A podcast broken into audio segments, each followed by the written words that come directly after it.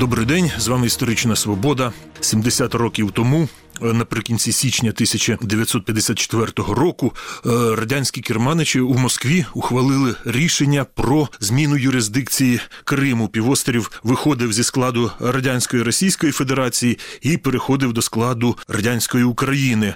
Власне, цей процес був не одномоментним.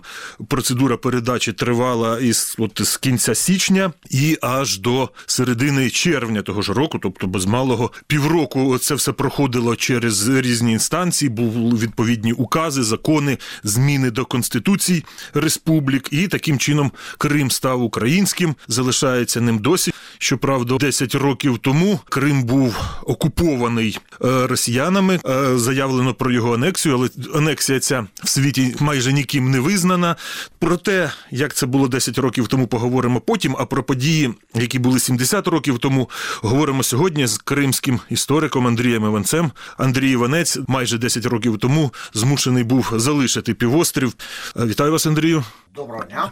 Стереотип такий існує, що це було одноосібне рішення Хрущова, що от Хрущов, відомий волюнтарист, от вирішив так і зробив. Але ж от січень 54-го, це ще не минув рік після смерті Сталіна. У Хрущова ще немає всієї повноти одноосібної влади. Там ще колективне керівництво. Тобто, чи правильно казати, що це один Хрущов так от вирішив і зробив?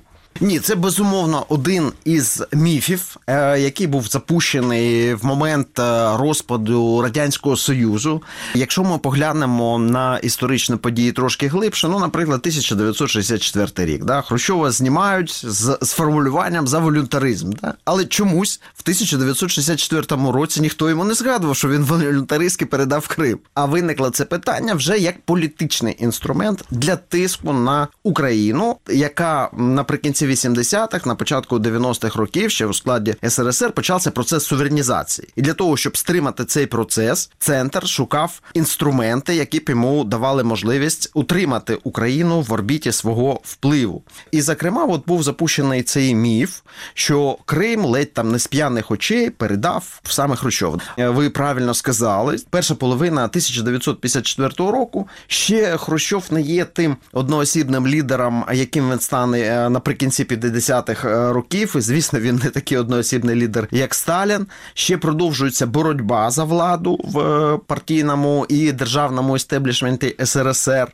Є дуже потужні фігури. Той же самий Георгій Маленков, який саме і головував на е, засіданні президії е, ЦК КПРС 25 січня 1954 року. СРСР це специфічна держава, де два контури влади, реальна влада у партії, і в підлеглому варіанті вже державні інститути існували. І ось Малінков був і головою Ради міністрів СРСР, тобто він очолював виконавчу владу, і він входив в вище партійне керівництво. І саме він вів це засідання, на якому розглядалось е, питання щодо передачі Криму із складу е, Російської Радянської Федеративної Соціалістичної Республіки до складу Української Радянської Соціалістичної Республіки. Після того, як було ухвалено політичне рішення, включалися вже державні е, структури. Так було і в випадку із Кримом. Рада міністрів е, радянської Росії зібралася е, 5 лютого і ухвалила е, рішення звернутися з пропозицією до президії Верховної Ради е,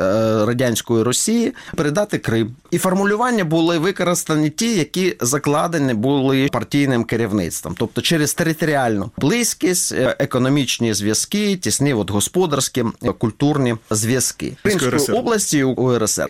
Президія Верховної Ради радянської Росії хвалює звернення про те, що пропонує передати Крим до складу УРСР. Отримавши таке звернення, його розглядає вже президія е, Верховної Ради УРСР. І ухвалюється, звісно, що це рішення є потрібним, що це велика довіра російського народу до українського, що ми, в принципі, не проти прийняти Крим до складу УРСР. І вже коли було звернення і від радянської Росії, і від радянської України до керівництва СРСР, то розглядав це питання е, президіум е, Верховної Ради СРСР. От на, на, на цьому засіданні головав знов таки не Хрущов, головував Клім Ворошилов. Він був головою президії Верховної Ради СРСР. Формально з юридичної точки зору це ніби очільник СРСР. Але дуже часто складається таке враження, що Крим передали саме рішенням президії Верховної Ради СРСР. Це теж не зовсім так. Е, Президія Верховної Ради СРСР вона ухвалила е, рішення підтримати оці звернення від органів влади Росії і України. От якщо б лише було рішення президії Верховної Ради СРСР, то тоді дійсно можна було б казати.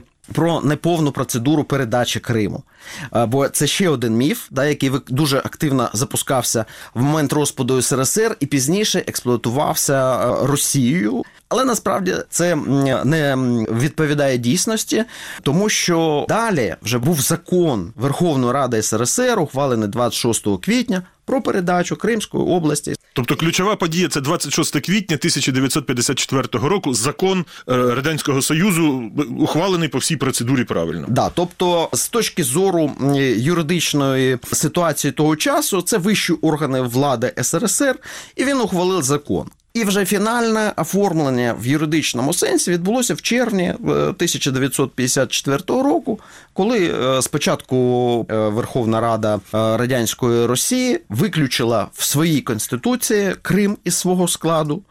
А 17 червня 1954 року, вже після того, внесені відповідні зміни до Конституції Радянської України. І таким чином, оця вся формальна юридична процедура абсолютно відповідала і практиці того часу, і е, законодавчим нормам е, того часу.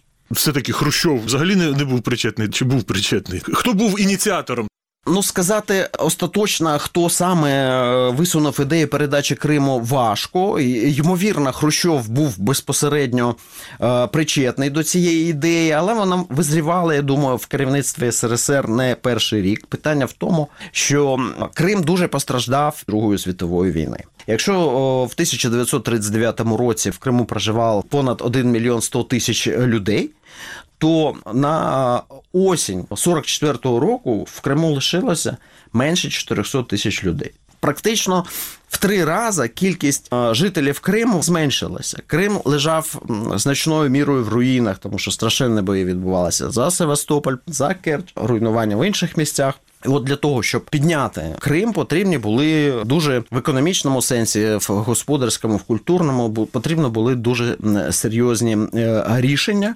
І одним із е, таких стало е, рішення про побудову північно-кримського каналу. В 1950 році вище керівництво СРСР ухвалило рішення про створення Каховської ГЕС. Створювалось відповідне і величезне водосховище, і використовуючи цю воду, можна було обводнити е, Крим. Уточню, і водосховище, і канал одномоментно проєктували. Навіть два канали зразу е, планувалися будувати: південноукраїнський і північно-кримський канал.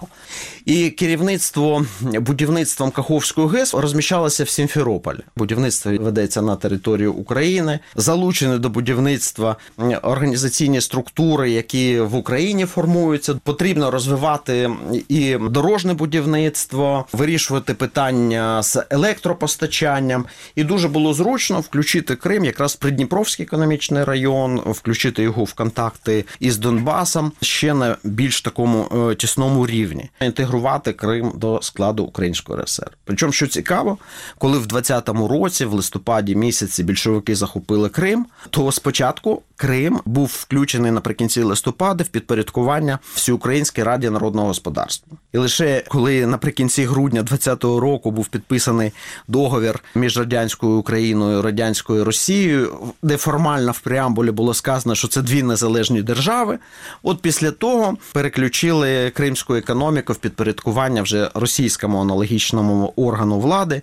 Класична історія, яку згадують в контексті передачі Криму, це поїздка Хрущова до Криму в жовтні 1953 року. Він там не, лише відпочиває, він їздить по Криму, і е, його зять Аджубі Олексій він описує ситуацію, коли селяни ставали посеред дороги, зупиняли цей кортеж. В процесі потім розмови вони жалілися, да, що нас пригнали сюди, що тут картопля не росте, капуста в'яне. І взагалі нас тут воші заїли. І коли їм Хрущов казав, що ви сюди їхали, а нас обманули. Да? Тобто, у тих переселенців післявоєнних, які приїхали в розорений Другою світовою війною і діяльності двох тоталітарних систем нацистської і комуністично-сталінської, вони почувалися багато хто некомфортно в цих природних умовах. Інфраструктура соціальна не була достатньо розбудована е, після Другої світової війни на початок 1954 року. Доповідна записка про стан, наприклад, сільського господарства, і там виявляється, що менше засіяно зернових, що врожайність набагато нижча, що площі е, садів, виноградників, е, табачні плантації, що вони всі не вийшли навіть на довоєнні показники. Е, Все це потребувало зусиль, щоб вирішувати господарські економічні питання, які стояли перед Кримом. І це одна з причин, чому Крим був переданий до складу України. Чи це єдина причина? Да? Тут навколо передачі Крима із складу Росії до складу України в 54-му році є багато міфів. Да? От ми один міф згадали про передачу п'яним Хрущовим, або не дуже п'яним. Інша варіація міфа, просто волюнтаристська передача з барського прича, царський подарунок. Це е, міф, але от є ще гіпотези наукові. Да? Одна з е, наукових гіпотез, е, яка і остаточно не підтверджена, і остаточно не спростована, да, розглядається, вивчається.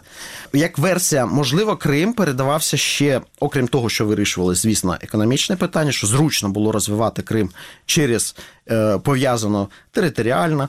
е, Транспортно Україну. Е, Можливо, це була версія про те, що Україну після всіх е, сталінських репресій утримувати в орбіті з допомогою такого іноетнічного анклаву. Та? Тобто Крим це територія, де українці не складали більшість, і відповідно з одного боку територія України збільшувалась, з іншого боку, це територія, яка буде більше лояльна до центру, ніж до Києва в якихось е, критичних умовах. До кінця оця доктрина анклавів стосовно Криму вона не, не доведена, але не спростована. Це ще питання для обговорення, вивчення, виявлення документів, так це чи ні. А в Києві як реагували? Тобто вони розуміли, що їм дають регіон, який економічно проблемний. Ну, знову ж таки, за спогадами Аджубєя, коли е, Хрущов побачив е, оце злиденне життя селян, переселених нещодавно в Крим, побачив е, стан сільського господарства Крима. А, а Хрущов, хочу нагадати, очолював українську РСР за часів Сталіна, тобто він знав про можливості е, республіки. Він ви- вилетів е, в, в Київ і е, умовляв партійне керівництво радянської України, щоб вони допомагали у розвитку сільського господарства. Він нібито казав, от за спогадами, що потрібні е, южані, які розуміють, як розвивати сільське господарство в цьому регіоні. Звісно, що в цілому радянський союз керувався з центру. Це формально, нібито федерація, але насправді е, вже з кінця 20-х років, і особливо після голодомору, Україна абсолютно інтегрована в централізовану цю державу СРСР, керується з центра. І маневру е, не могло бути у керівництва в Києві в той момент. Якщо в Москві вирішили, то питання лише в умовах, як швидко можна реалізувати вказівку із е, союзного центру. І тому такі розмови про передачу Криму, очевидно, вони йшли з 53-го року, тому що в січні 54-го року вже, наприклад, на стіл керівника Компартії України лягла доповідна записка про стан сільського господарства в е, Криму. Причому секретна, де реально всі. Проблеми були викладені, що, м'яко кажучи, не блискуча ситуація в сільському господарстві Криму. Тобто, вже в Києві розуміли, що потрібно це питання е, опрацьовувати, що наближається момент, коли буде якесь юридичне формальне державне рішення про передання Криму. І велась відповідна агітація да, в е, СРСР. В, в кримських газетах з'являлися матеріали про Україну, який внесок України у відбудову.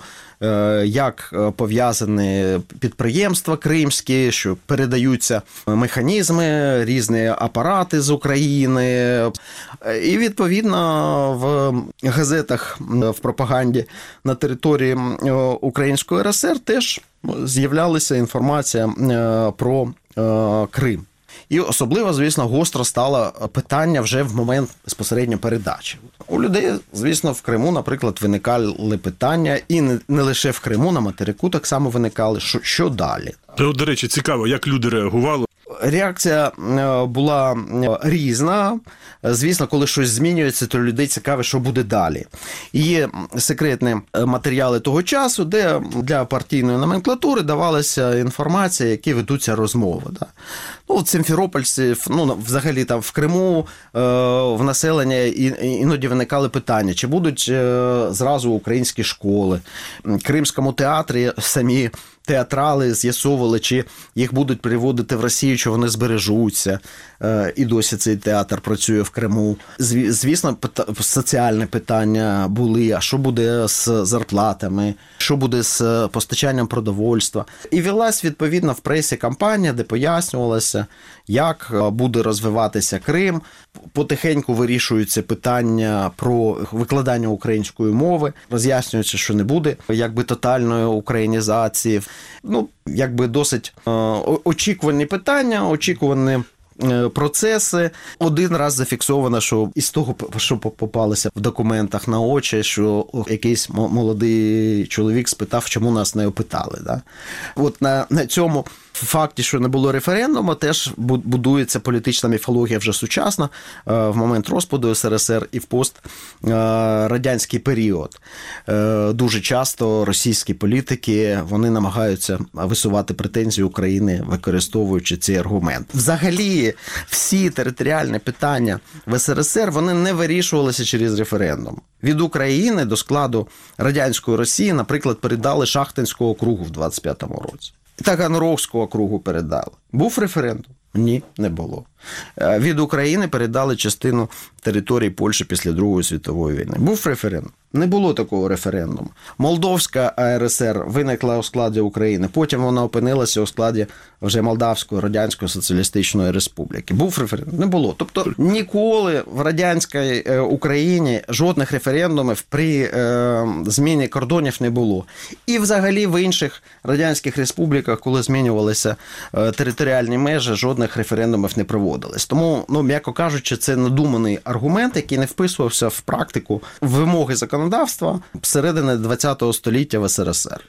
Тоді, 1954 рік, це ж був рік трьохсотліття Переяславської ради. Дуже багато уваги радянська тоді пропаганда цьому воз'єднанню приділяла, дуже відзначали це трьохсотліття. І наскільки важливий власне оцей момент, що трьохсотріччя співпало з передачею Криму. Бо передачу ж Криму казали, що це як апофеоз українсько-російського братерства і дружби. Ну, в жодних документах, які безпосередньо говорять про передачу Криму, точніше, в абсолютній більшості з них, да, не говориться про Переяславську раду. Там в, в одному, здається, з українських документів воно згадується просто серед іншого. Бо ну така риторика була прийнята про дружбу з великим російським народом, про багатовікові зв'язки. Ну і там могли згадати про 300 років, здається, в одному документі я таке бачив, але в більшості це не згадується. І в тих саме документах правових, де йдеться про передачу Криму, Щодо референдумів, давайте згадаємо, як в Криму пройшов референдум про незалежність. Крим взагалі в 91-му році він пройшов три референдуми. Перший без належної законодавчої бази відбувся у січні 91-го року про відновлення кримської автономії. Це робилося в піку вимогам кримських татар, які почали повертатися в Крим. Кримсько-татарський національний рух сприймав Кримську РСР як національну автономію. Це гасло перехопила фактично комуністична номенклатура. Е, Можливо, воно ще стимулювалося якраз із е, Москви для, е, для того, щоб зупинити суверенізацію України. Потім був союзний референдум. Причому в Україні було два опитування: одне щодо збереження СРСР, і інше, що Україна має входити як суверенна. Е, Держава в оновлений союз. Ну і от фінал, власне, вже який визначив позицію Криму, кримчан. Це 1 грудня 1991 року. 54% е, жителів Кримської тоді автономної радянської соціалістичної республіки підтримали незалежність України. Севастополь він з 1978 року по конституцію Української РСР став окремою територіально-адміністративною одиницею. Там 57% севастопольців підтримали ідею незалежності України. На той момент це е, дало поштовх е, для того, щоб е, збити претензії Росії. Дякую. Це була історична свобода. Із істориком Андрієм Іванцем ми говорили про те, як 70 років тому Крим змінив юрисдикцію з російської на українську. Передачу провів Дмитро Шурхало. На все добре.